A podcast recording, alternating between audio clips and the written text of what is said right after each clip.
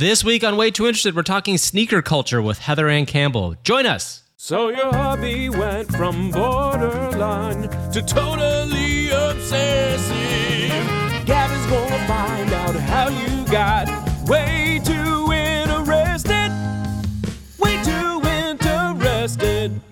Hey, everybody, welcome to the show. My name is Gavin Purcell. Uh, I just turned away from the mic real quick, and you can hear, wow, it's very different that way, isn't it? Not as good. Welcome to the show. This is Way Too Interested. This is the show where I talk to people that I find interesting, and we do a deep dive on something that they're semi obsessed with um, outside of their everyday lives. Oh, I should also say, you maybe you know this already. We then talk to an expert in the subject matter. Today, I've got an amazing writer, performer, producer, podcaster, Heather Ann Campbell, who's very funny, uh, talking about her recent fascination with sneaker culture. Um, Heather has an amazing podcast you'll hear us talk about about video games and has been in the uh, creative space for quite a while. Also has a really interesting story that she started to do stand up pretty early in her life as a teenager, and I always find that interesting because, as you'll hear me say, um, it's freaking scary to get up in front of people, to me at least, and I'm always amazed that young people can do it. Um, so anyway, you'll hear this in a second, and then later on we have a great guest expert diving deeper into sneaker culture and kind of telling us about how sneaker culture developed, about the drop system, all the things that you'll find kind of fascinating, whether you know about it or not. So take a listen. Uh, hey, I'm here with Heather. Hi, Heather. How are you? I'm all right. How are you?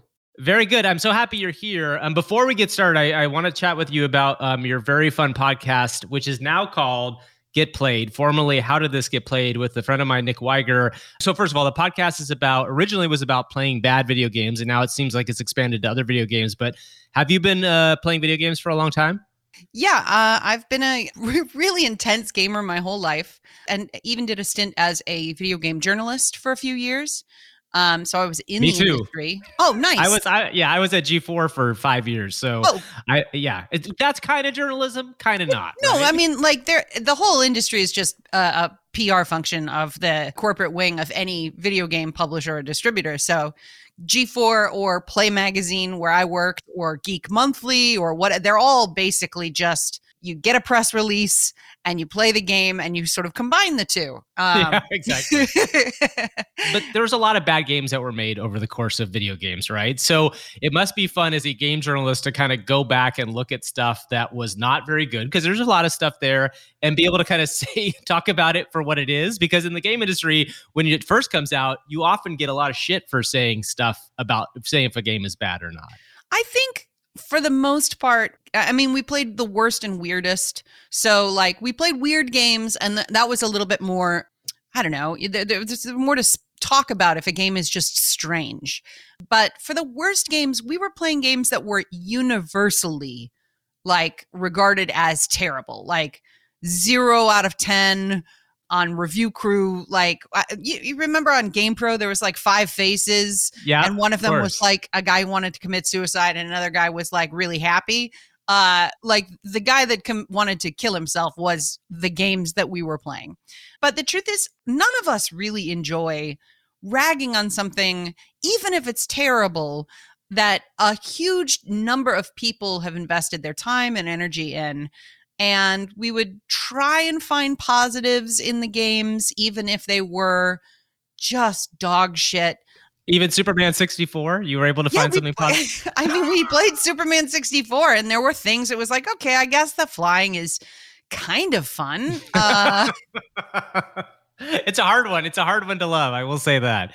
yeah, but now the format of the uh, of the thing is more open ended. We're getting to play stuff that we we actually enjoy. We're getting to play stuff that we're passionate about or have a history with. And that I think will make the podcast more engaging both for us and for listeners. That's awesome. Oh, okay. Well, let's. I want to talk a little bit about you. So you did a lot of creative work in your career. You've been an actor. You've been an improv artist. That's what you call an improv. I don't know. What do you call an improv person? Improv artist. Improviser, maybe is the Improviser. word you're That's, that's, looking prob- that's, that's the word I'm looking for. And you've been a writer. Um, what kind of led you down that path in the first place? You know, you've obviously mentioned you had some history of video games, but like, how did you get involved with the creative path? Well, I have always been a nerd. And I think that in high school, like early high school, I didn't have shared interests with any of my peer group. Like, you know, I would sort of performatively be interested in makeup or performatively be interested in a TV show that everybody was watching. But the truth was that none of it was entertaining to me and none of it really captured my attention. And I was brought to a comedy club in Chicago where I grew up.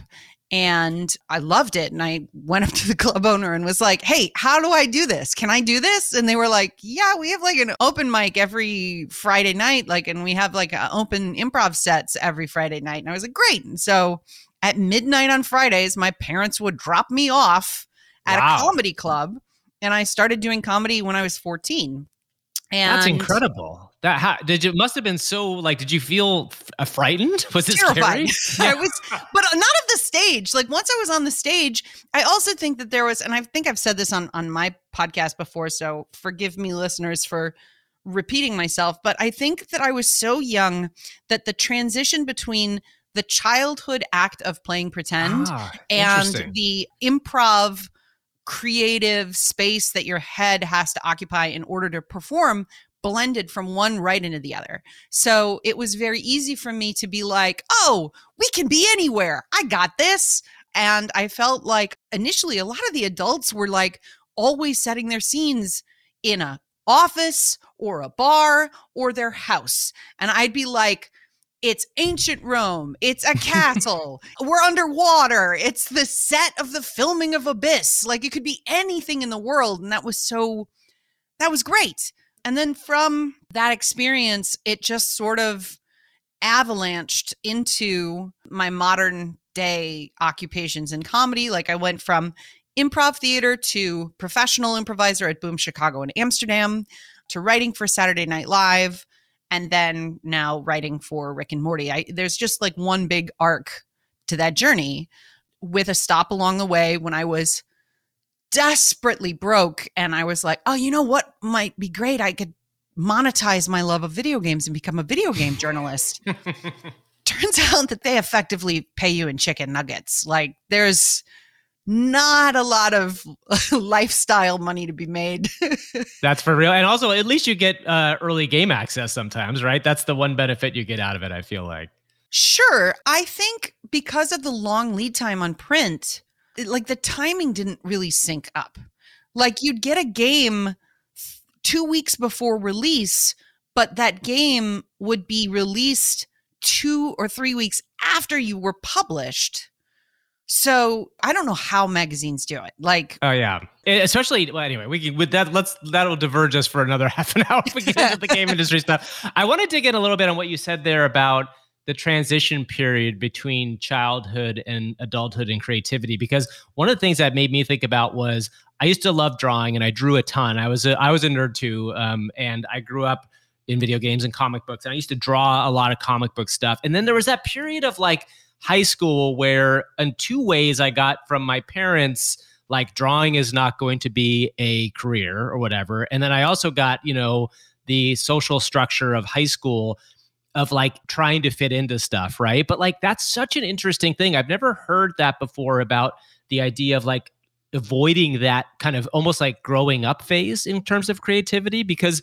to me so much of what we do as adults that are creative is try to get back to that, right? It's like especially when you're in a writer's room or when you're doing comedy, one of the things that's so so much fun about those rooms is like how it is play ultimately. Like you're trying to find ways to play with each other and the more rules you put on it, the more kind of ridiculous it becomes and the harder it becomes to do.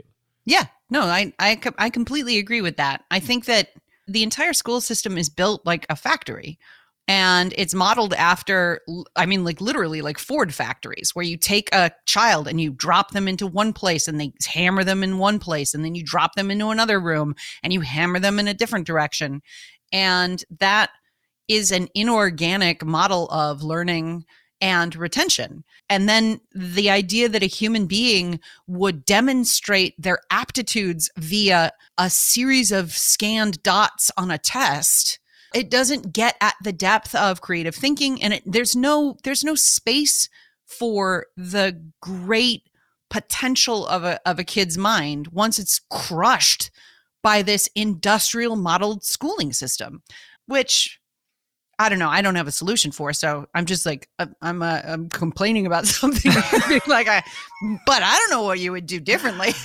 well, it sounds like in part like it's like your parents did a good job, right? Like part of it is on the parents to be able to kind of open doors. And I have kids myself, and like we try to do that. And and oftentimes you try to open a door, and they're like, "No, thanks, Dad. That's not where I want to go." But as long as you keep opening them, that's kind of what it feels like you have to do. Because I don't think they're going to get it from school most of the time. Yeah, my parents were very their opinion on like what what how to raise a kid was as long as you're getting A's, you can do anything else. Right. If you do something that affects your grades and affects your opportunities to get into a good college or then you are not allowed to do that anymore. So I everything that I did extracurricularly Ooh, that's a complicated word. Is um not as complicated as improviser, by the way. it was all predicated on on having good grades, and that's an awesome. I mean, like, good for them. They're like, yeah, we'll drop our kid off at midnight in a comedy club in Chicago so that she can do comedy until 1.30 in the morning as a child uh, as long as on Monday she's wide awake, goes to school, and gets good grades. I mean, that's that's wild. And they would literally drop me off. Like it wasn't. They didn't stay. No, they didn't stay. Oh my god, that's crazy. that's unbelievable. But also, nobody at the because I had talked to the owner of the club. Right. So when I showed up that Friday, she was like, "Oh, hey," and brought me in and there was not a period where I was carded. Right. right. So also it was illegal for me to be there. well, that's a, that's a pretty awesome owner though. Especially, did you did you stay friends with her? No, we were never close. I, am sure she would. Re- eh, she knows who I am, and I know who she is.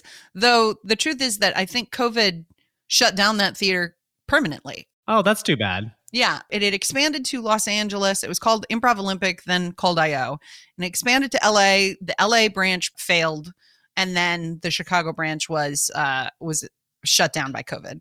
Oof, that's too bad. One of the things that I think is interesting about comedy is that it's about how you explore the different angles on a possible subject, right? So, like, you have a subject, take whatever it is, I don't know, grass or or, or outside, and you start thinking about like different ways you could approach that subject and you find different angles on it how do you train your head to kind of go to the not safe space so that you kind of pick a, a choice that is different and unique? I don't know. I don't like i i you aren't thinking of the way you're thinking when you're thinking. So you know on any given topic I don't know, there's an archetype of like the sad comedian or the callous comedian, or that every comedian has like a dark, something dark in their past that then uh, affects the way they view the world. And to some degree, I think that that is not untrue. I don't know that it is a prerequisite, but I do know that a lot of comedians have a sort of detachment. And I think that detachment provides you a distance to be able to explore ideas in a way that might be vulnerable for somebody who doesn't have that set of you know calluses the flip side to that is that i'm not certain that like v- there are very few comedy writers who can then go into drama because it puts you in an emotional space that you don't necessarily engage with as a comedian that's really interesting. I've never thought about that, but that's actually an interesting because I've known a, a, fair amount of comedy writers in my life, and I've written comedy too. And it is a mind shift, right? Like you really have to get in back into that we were talking about as a child, like into that play space because everything weirdly in comedy is possible, even like super off the charts things that you would never consider in real life.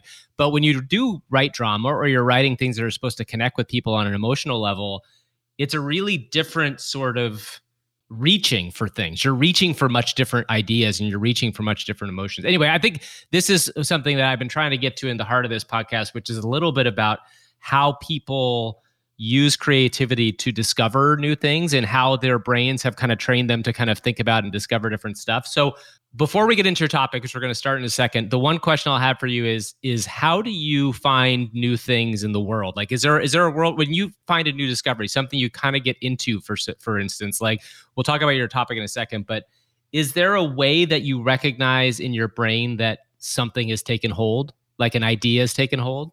Well, I used to think that I was largely in control of my own curiosity, but the older I get, the more I am aware that it is algorithmically delivered to me. So, Oh, let me hear about this. I'm really curious to know what you think about this because I kind of agree now. so I love video games, right? Um, and I read about video games online, and uh, my major portal to the world is online. Like I don't spend a lot, a ton of, especially in the last few years, I don't spend a lot of time in public spaces, sort of enjoying the serendipity of like going into a bookstore and accidentally seeing a book. But the truth is that bookstores are curated too. Like bookstores are curated by human beings who are either dependent on the publishing companies to be able to provide them with the books at a, a fair price or they are educated in certain systems and so they are attracted to certain authors and have been introduced to those authors which is another form of sort of like algorithmic introduction. But i'm super into video games right? And i'm super into video games and old technology. And then i start investigating old technology and i get into mini discs right? Because there mini discs were something that i loved when I, you know, 20 years ago and uh, never really had the the money to be able to buy at the time. But now a lot of mini disc tech is super inexpensive, and so I get into mini discs, and then mini discs are feeding me online. The kinds of bands that publish on mini discs still are a certain kind of band, and so I get into that kind of music, and I think, oh my god, I'm really like carving my own path into like a new niche and I, I research how to fix mini disc players and I'm fucking walking around like I buy a, a circa 2002 laptop so that I can record my own mini Oh my discs. god. And then I find a forum on uh, Reddit, like a like a subreddit about mini disc or a website uh, for for one of the band publishers and everybody on there is exactly like me. Like I am not expressing any form of individuality. I am a funnel of information that is being captured by the internet and then distilled into a point to introduce me into uh, new fandoms and new communities. And it has nothing to do with my choice.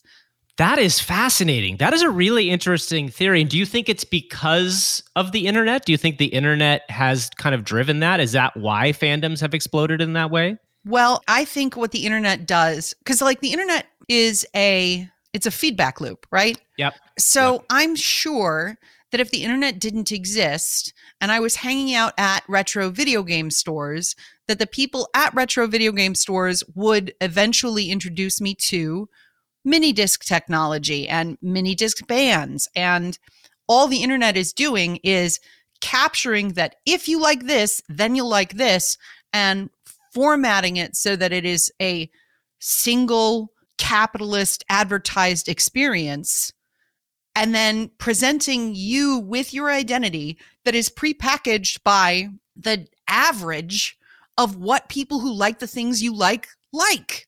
So that's how I'm introduced to new stuff. So, Heather, this is a good transition into your topic because I think that this kind of gets at a little bit about how new things come up in our brains. But before we do this, let's get into this. Um, Heather, please state your name and tell me what you're way too interested in.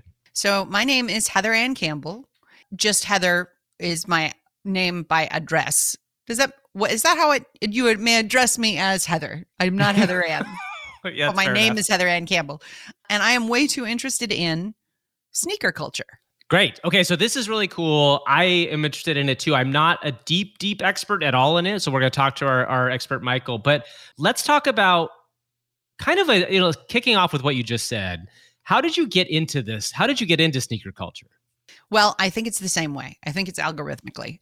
I think that you like video games and anime, like I do, love it. Then you're shown a lot of cars that are tuned and have like fancy interior LED lighting with like anime graphics on the side.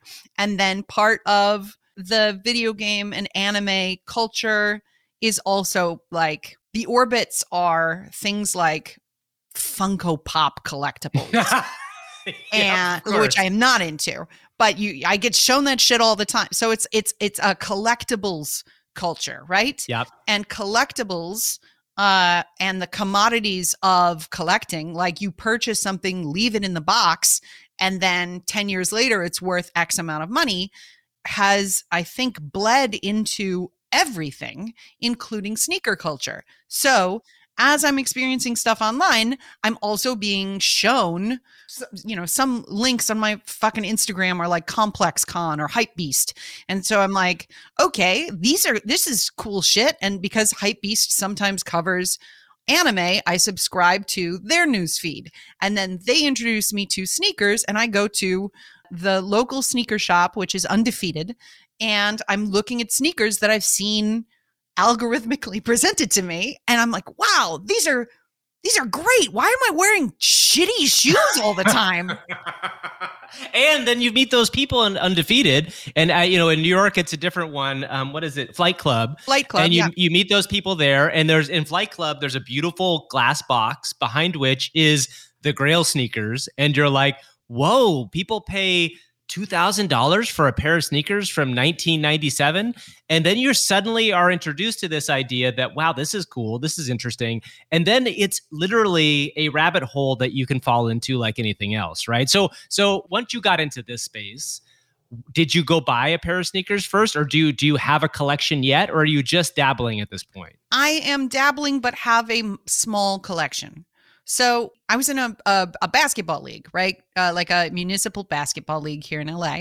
And once I had gone to Undefeated, and Undefeated had been like, hey, if you really like this brand neighborhood, you should check out this store, Bodega, downtown. So I went to Bodega, and Bodega was like, oh, you need to go to this store and this store and this store. And I was like, oh, shit.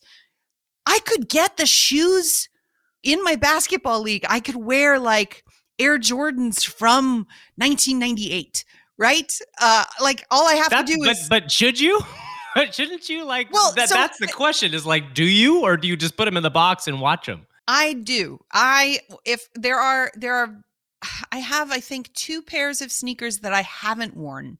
And the rest of them I wear because of I I love like I don't buy video games and leave them in a package. I play them. And I'm not interested in in sneakers so that I can make money off of them. I'm interested in them. I mean, like, yeah, sure. If, if somehow I managed to get a pair of sneakers that was a thousand dollars, I would leave it in the fucking box and I'd put it inside of like a Tupperware, like in the basement away from light. but I'm not into it that far yet, which is I think why I'm on this show is because it's like, oh, this is a cool thing and I'm kind of getting into it. But I don't that's as far as I've gotten. Okay that's fair well we're gonna go to break soon um, and bring michael on what what are some quick quickly what are some things you kind of want to know from him before we hear from him okay, I want to know how this happened. I want to know like why not to me, but to the industry. Like what was like the major turning point in sneakers where somebody was like, "Hey, like what was the company that the was it Flight Club for example that started exploiting this growing market or was it uh more an underground experience that then was corporatized?" I want to know like what the like top 3 cur- as of record like the top three grail sneakers are in case i don't know i'm in an antique store in montana and Yeah. somebody's like somebody's Throw- papered them but that shit happens in games like you'll be Oh, at sure. like a you'll be at like a goodwill and and it'll be like fuck this is like a $500 game and they got it for five bucks how did japanese earthbound get to goodwill in montana Uh, that's awesome. Well, let's let's uh let's go to break and we'll come back with Michael in a, in a quick second here. So thanks. Uh, we'll we'll come right back. Way too interested. All right, we'll be right back with our guest, Michael Sykes, who is an expert on sneaker culture, writes for USA Today, and has a show for USA Today called Special Delivery. But first, as always, I want to recommend something to you that I found really inspiring or interesting in the middle of the of the show. Um, today, actually, I just saw some really cool news. Um, my friend Ahmir Thompson, aka Questlove, just got nominated for an Oscar for his amazing documentary. Um, so I'm going to recommend that today. If you haven't seen it, the full title is Summer of Soul or When the Revolution Could Not Be Televised. And it's an incredible um, documentary, a music documentary about a festival in Harlem. I think it was in the 60s. And I, I, can't, I don't even know how to explain it other than like it's some of the most incredible music performances I've ever seen, tied into um, the story of the history of that time and it's so well made and so smart and i just can't recommend it more highly so please check it out It's on Hulu. It's called The Summer of Soul or When the Revolution Could Not Be Televised. And uh, yeah, my friend Questlove just got nominated for a documentary. That's uh, got nominated for an Oscar. That's so cool. All right, let's get back to our uh, conversation here. Um, Michael will be joining us, Michael um, Sykes, again from USA Today. Uh, and we're going to talk about sneaker culture. All right, so we're really excited to have uh, Michael Sykes here. Um, Michael uh, covers sneaker culture for, I, I think, for your job, right, Michael? Yeah, I mean, it's kind of crazy, honestly, because I never thought that I'd be covering sneakers for for actual work, but I cover sneakers for uh, USA Today. We have a sneaker unboxing show called Special Delivery, where I literally unbox sneakers for work, which is like like I, I literally like it's crazy. And then I have my own um, independent newsletter called the uh, the Kicks You Wear, where I write about the the sneaker, footwear, and athletic apparel industry, and and sort of the intersections that that it hits, whether it's tech, business, uh, health, w- whatever it is. Well, so before I, I let Heather um, kind of ask you all of her questions, can you just kind of tell me how you got interested in this? Like, what what started you on this journey? Yeah, so I mean, I always wanted to be a a sports journalist, right? Like that was that was my my main goal growing up. Like I wanted to be, um, you know, Stephen A. Smith, Jemele Hill, uh, Michael Smith on ESPN. Like I wanted to be that person, but it turned out that like at a certain point, I, I feel like the industry was like it, it kind of turned right where like the internet obviously like it's a big place and a lot of people are interested in a lot of different things and so for your voice to to sort of get through the noise and, and break through you have to to sort of find your own niche right? And so i'm a sneakerhead like i've always loved sneakers and one day i decided that you know what? Like i think if i cover basketball from a, a, footwear business perspective, like that's weird enough that maybe somebody will read it someday. So I, I tried my hand at that. Um, covered uh, various like sneaker contracts with players like um, John Wall, uh, his um, Adidas deal that went south, uh, Kyrie Irving, LeBron James, like just just covering those things, learning more and more about the industry and um, sort of just sharing what I learned with the people and, and my audience. And and now here I am unboxing sneakers for a living. It's it's crazy.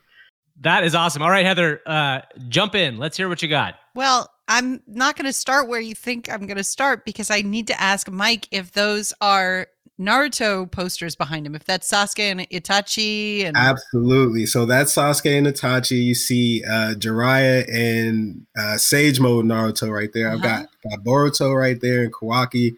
Then I got one more Sasuke right there. Uh huh. Um, yeah, I'm a I'm a I'm a Naruto nerd.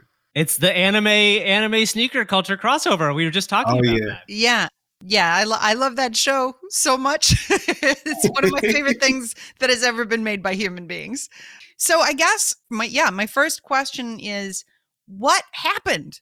What happened uh when when do you think I mean, not that I'm asking you to point to a, a, specific moment in time when things transitioned from, hey, we're we're wearing sneakers to we're buying sneakers for their future investment potential. Like, what do you think was the shift?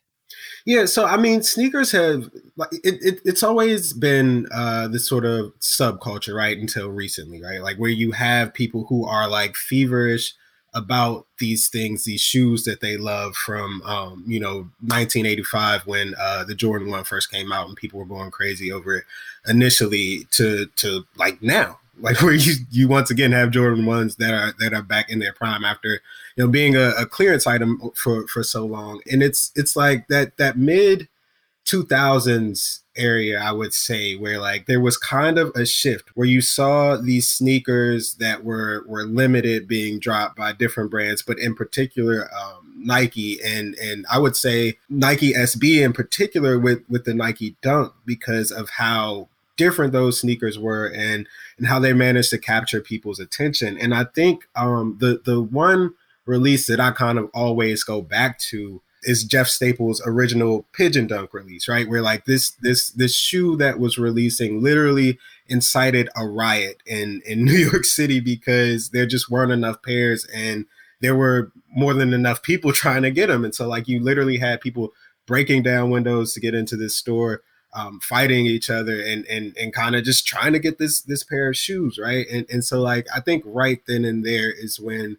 um, you see these footwear companies these corporations seeing that you know like there there is a, a fever pitch demand for these sneakers and this is something that we can we can capitalize on uh, moving forward into the future. Because like b- before that point people loved sneakers right? But like i don't think we had tangibly seen it in that that sense in that um in in a, in, in a quite as big of a moment i guess as uh as we we saw with with that riot. Like that was that was insane. Do you know around what time that was? Like what what year it was? i want to say it was 2005 i want to say it's, it's it's in that like 04 to 06 time period right? Where like you you're you're coming off of the end of um, Michael Jordan's uh, basketball career, and, and so like you you still got the Jordan line, obviously, and it, it's still popular. But like people are trying to find new things to, to get into in the sneaker culture. People are trying to find new waves, and, and like the dunk was one of those new waves. And um, I, I don't know, and it, it it might not even necessarily just be that one moment, but that is the moment for me that I kind of go back to and say like, man, this is this is kind of when everything changed. So, do you think that it was sneakers limited availability that then drove other industries to do drops?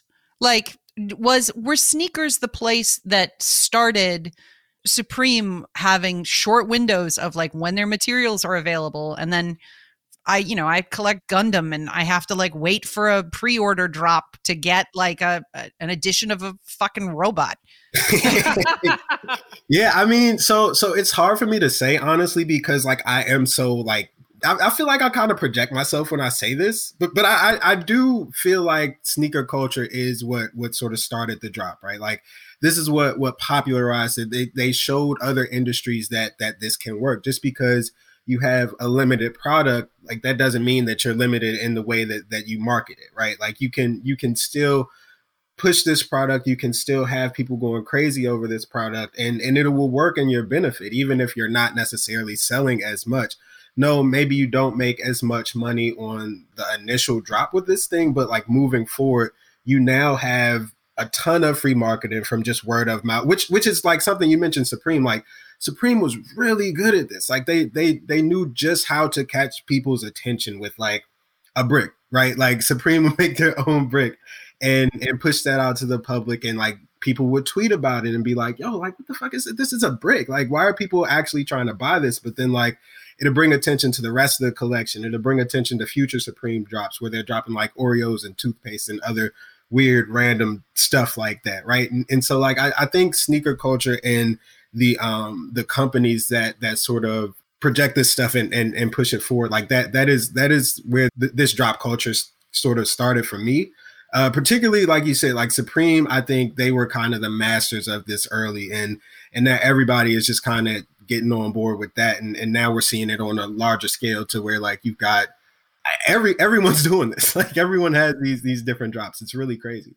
Do you, how much do you think of it? We were talking earlier a little bit about how the, sometimes these obsessions we have feel kind of like driven by the weirdly the algorithm of what the internet kind of feeds you.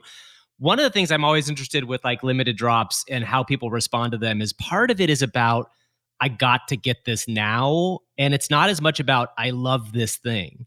Do you feel like there's like kind of a trade off there? Like, because I think when I look at sneakers, it's a, like a lot of things. Like you, Heather mentioned Funko Pops earlier, or even things like NFTs now. It's like so much of it is about this like desire to like get the thing that other people want. How much of sneaker culture is about that versus about the actual product? Yeah, I mean it, it's it's tough, right? So like I think today status signaling and like flexing on people like literally flexing on people with what you have is like more that's more the incentive these days in, in sneaker culture and, in collecting in general right? Because like it can be like you said art funko pops nfts uh, naruto posters right? Whatever it is like you want people to know that like yo i i've got this. I am a person of culture. I spent such and such amount of money on this thing. And and like you know i'm i'm cool you know what i mean and and, so like well, well honestly to me like it, it, it's mostly that these days and, and and much less about yo i i really appreciate the the story that comes with this this item or the symbol that that that it represents to me or or or you know the the moment in time that I first discovered it, right? Like people don't really care about that. They they just want to kind of be in with with the trend. It's like it, it's it's sort of like FOMO, honestly. Like you don't want to you don't want to miss out on on the thing, and and and these companies play to that really really well.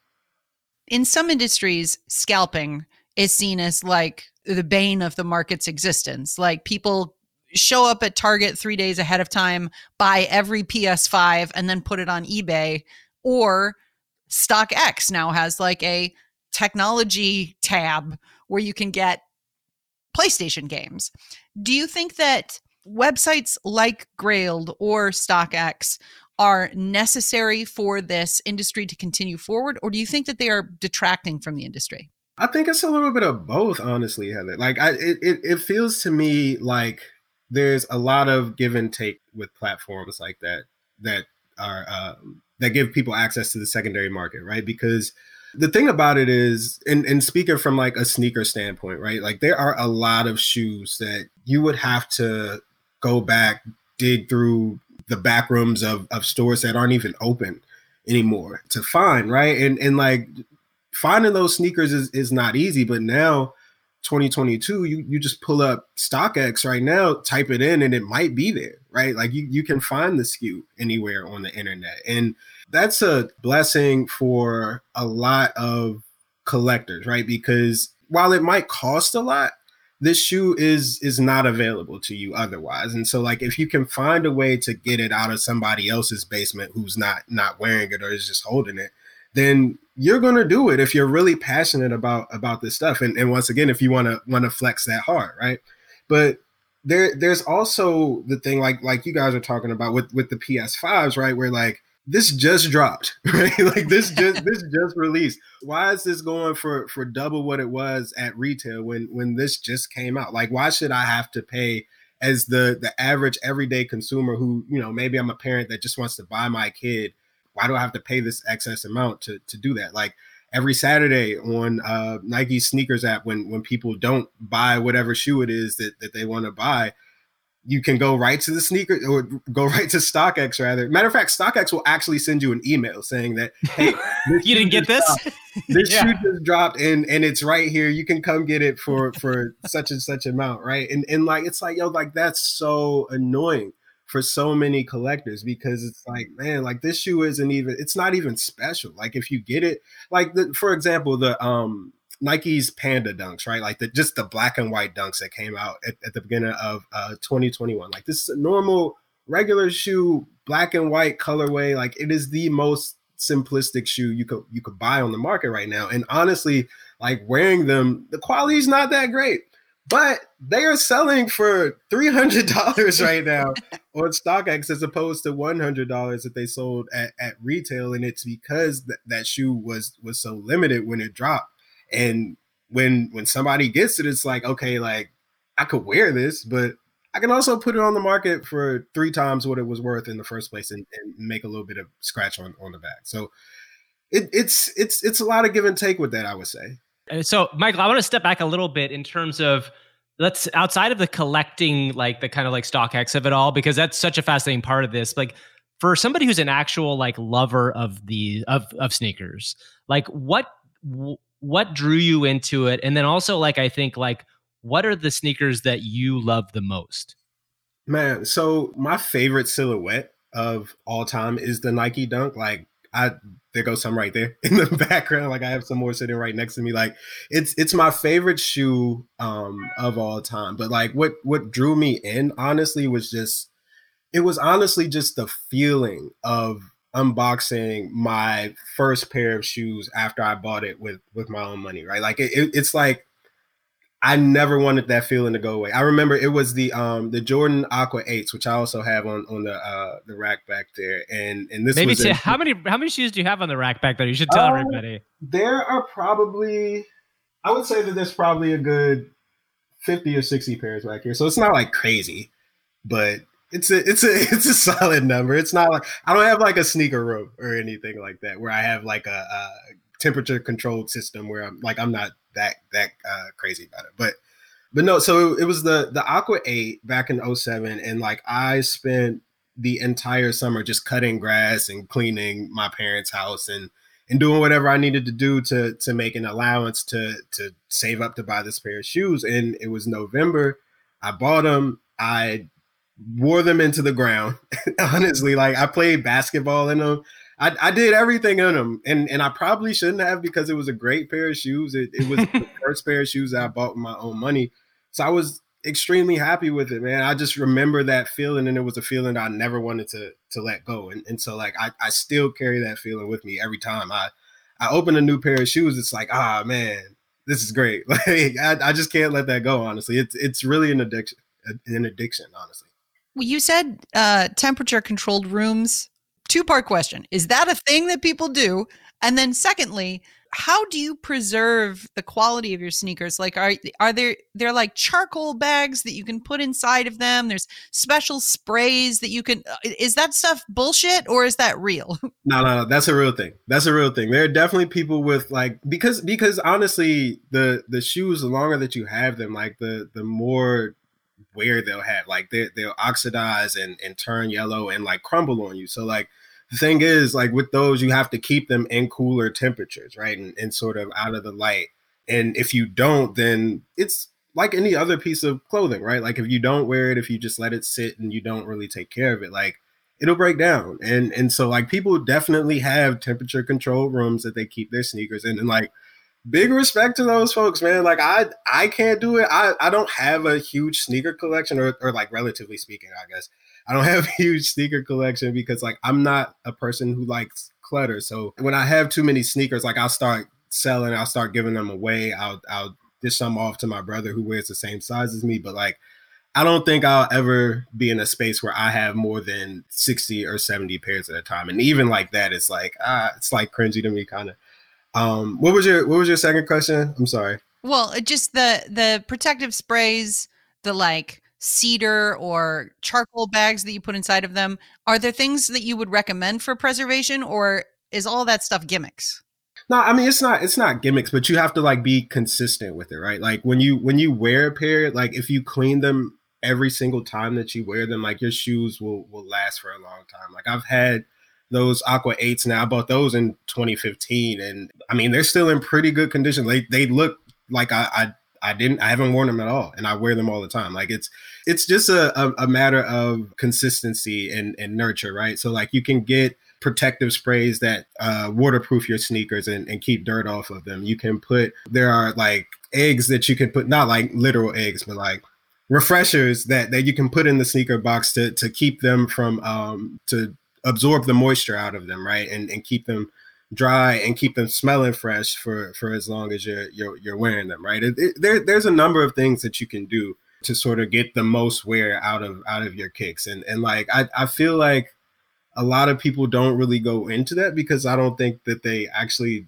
love their kicks like that. But then then too there are a lot of people who who do. So what can I ask you a question? Like I know Heather was, we were talking about this earlier. Is like if you're gonna say the what are the what are the Grail sneakers right now in the world? Like what are the like top three Grails? Is there is there a top three Grails? Like are there sneakers that like everybody says this is the one or these are the few that everybody wants? I also just want to point out that it's funny to think of Grails as like more than one that like yeah, exactly. be like there well there's the holy grail but there's these other cool grails yeah so like honestly it's it's kind of subjective, right? Because like I, I think I feel like the the term grail has kind of like transformed over the years, where like a grail, what it used to be was a shoe that like you wanted, but but you couldn't get, and it wasn't because it was like unavailable or or like too expensive, but it it was just like unattainable for whatever reason. Like maybe it didn't drop in your area, or maybe it's something that you know maybe there were like two or three pairs of it ever that that dropped right? And, and so like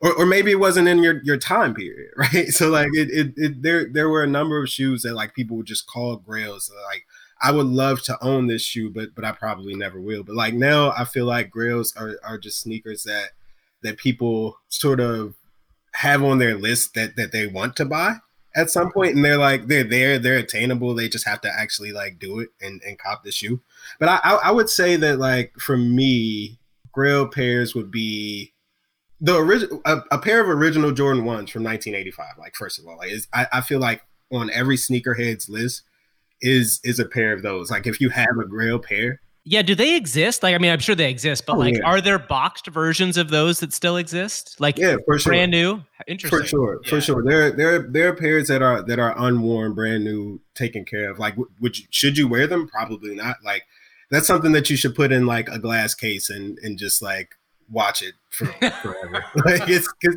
because as soon as you put it on, like it, it could potentially crumble. Like you'll you'll ruin it. Like, and, and maybe it doesn't, but like I also wouldn't take that chance. You know what I mean? Another one for me is the um the Paris dunk that also came from that like 04 to 06. Uh, that, that actually might have been a little bit earlier than that. It was like one of the first SB dunks that dropped, and it's it's it's a beautiful shoe, man. Like it is, it's it's incredible. It's it's going for like 20k on StockX right now. I'll never get it. Yeah, I'll never get Wow. it. But, but it's but it's it's That's it's a Honda incredible. Accord. Wait, it's like a It is car. I, wanna- I, I need to Google this shoe real quick. I need to make sure I know What's what it called? The, the looking at. Paris? The Paris, dunk? Yeah, it's it's uh the Paris dunks, man. It's like they they are a, a fantastic shoe. It's just like art all over it. Oh, that's a beautiful shoe. Yeah, it's amazing, isn't it? Mm-hmm. It's amazing. Um, another grail, I would say. I can't think of a third one for me personally. But it sounds like the uh, grails are uh, uh, sometimes can be a personal choice in this space, right? Like it's really kind of what you respond to. Yeah, exactly, exactly. That's why it's subjective. It's like everyone doesn't have like the same ones. Everyone doesn't have the the same taste, but like everyone has pairs that they know that like if I could chase these down, if I had a lead and I had the money to get this, then then I would for sure do it. Yeah, there was a point where I was like, oh, I might be getting serious about this when I was researching proxies services in Asia to get me a faster ping on a drop. And I was like, what I've is done that. It's not happening to me? My thing was the Nike app. The Nike app I got into, and I was like, God damn it, I didn't get in again. It was like that you have to like push the button so fast. It yeah, insane. yeah. yeah. yeah you got to move fast that's the thing I, and i feel like heather like everyone every one of us has had one of those episodes where it's like oh man like i'm gonna bot this shit out. Like i can't i can't just i can't i can't take this anymore. Like so so you you do all your research and then you find out that like bots are also very very expensive. It's like you know for for good bots like you could pay up to i don't know i've seen bots that that have cost like $10000 for upkeep every year. Like Wow. and, and it's like it's not a guarantee that that you're gonna get the pair even if you bought it. Like some, sometimes your orders will get canceled. Like sometimes your invoices just don't go through. It's like it's it's a whole mess. So so you just decide to not not do this not be that that person and uh and ruin the experience for everyone else. But um but yeah we've all had that episode. For for people who are listening who don't know this, I'm going to explain in a way that I understand it, and if I'm wrong, then you guys can correct me. Which is that when these uh, sneakers drop or release uh, on a, on an app, you have to both press purchase and fill out all of the information and confirm your uh, your purchase before all of them sell out. So people have used programs called bots to be able to do this as fast as possible or refresh the page a million billion times in order to access the drop and get it into your cart and then buy it. Is that right? that's accurate Yes. that's very accurate Nailed very it. Nailed Yeah, it. you definitely did And it's also, by the way, bots are affecting like everything in this space, right? Like, and it, and it really has changed the way I think people look at purchasing things. And also, like, actually, one of the things I wanted to ask you, Michael, is about sneakers were kind of an entry point to this idea of like collecting for money for a lot of people, right? Like, I know, you know, 14 and 15 year olds who do this as a business now. Do you see that as a positive thing in general? Or like, what's your take on the kind of like, you know, business side of the collection of all this? Um, I'm not honestly sure if it's like a positive or a negative, right? Because I'm never gonna knock anybody's hustle, right? Like I, I understand that they're like there are occasions where people do this stuff because this is the way that they make their living. And and I am not the sort of person who likes to tell somebody that they can or cannot do whatever their job is, right? Like if this is your job, then then like okay, cool. But at the same time, like you definitely are ruining this for a lot of people. Like you'll have a lot of people who just I've seen so many people over the last few years who are just like, yo, I cannot do this shit anymore. Like, it'll literally eat at your soul every Saturday if you wake up. Like, like seriously, like there are times, and like my fiance will attest to this.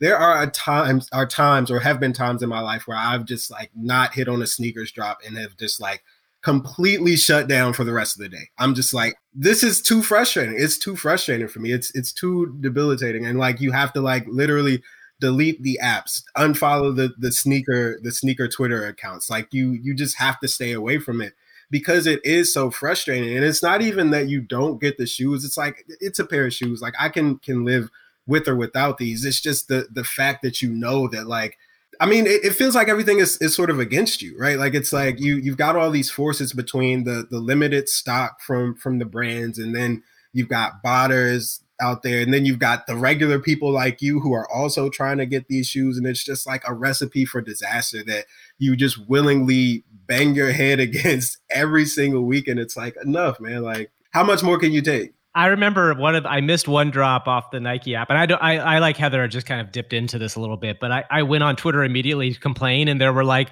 hundreds of people like me, and I felt at least part of something. Do I mean? I felt like part of this part of this group of people that like missed out, and then you feel a community in that way as well, a little bit too. Yeah, that's the thing, right? That that is the the thing with with Nike and and how they've done this. Like they've sort of turned it into a, a, a game, honestly. Like they they've sort of gamified sneaker culture in this way, where like you say you you missed out and you got the um didn't get them screen, right? So like people take the screenshot of that, post it to to Twitter, and say, "Oh, I got another L." Damn, this sucks. And then like there are 20 other people who have have the same experience as you right? And and so now like you're all talking about your experience you're talking about what you're going for next you're, you're talking about uh, what what else you could buy as as opposed to to these sneakers that you just missed out on right? And and so like from there like you're kind of just giving Nike that guerrilla marketing, right? That that word of mouth, that free press that that we talked about earlier, right? And so it's like whether you you win or you lose in in these raffles, like it, it's a win for for these companies every single time, right? Which is which is like I think the brilliant part of it for for them, but like that's also the worst part of it for us because I, I feel like the consumer sort of accentuates all of this and and and and pushes it forward to make it even harder moving forward into the future to get a lot of these things. I have to ask you, Mike, given that you have Naruto posters on your back wall, do you own any of the Naruto crossover or any anime crossover? For example, like do you own the Dragon Ball Adidas or uh, the Michael B. Jordan coach Naruto shoes? Like, do you do you collect sneakers separate from your love of anime, or uh, do you sometimes blend the two? I mostly keep it separate. Like I have some Naruto shirts, and I, I had the um the the Goku Adidas joints, and I I think I also I had the Frieza Young ones, which which is like my favorite from that collection, but I, I've since given them away. But I, I don't know. It's it's not that like the anime stuff that they do is bad to me. It's just that like it, it, it, just doesn't really like I don't it never really connects with me. It's like I, I'm I'm such a nerd about these things. I'm like, yo, like if you don't do it perfect, then I'm not getting that shit. Like I can't do it. That's awesome. Honestly. Hey, I have one uh, more question, which is if you saw somebody who's brand new to this, say somebody who kind of is interested in this a little bit but doesn't know where to start, what's a good starting spot? Don't start.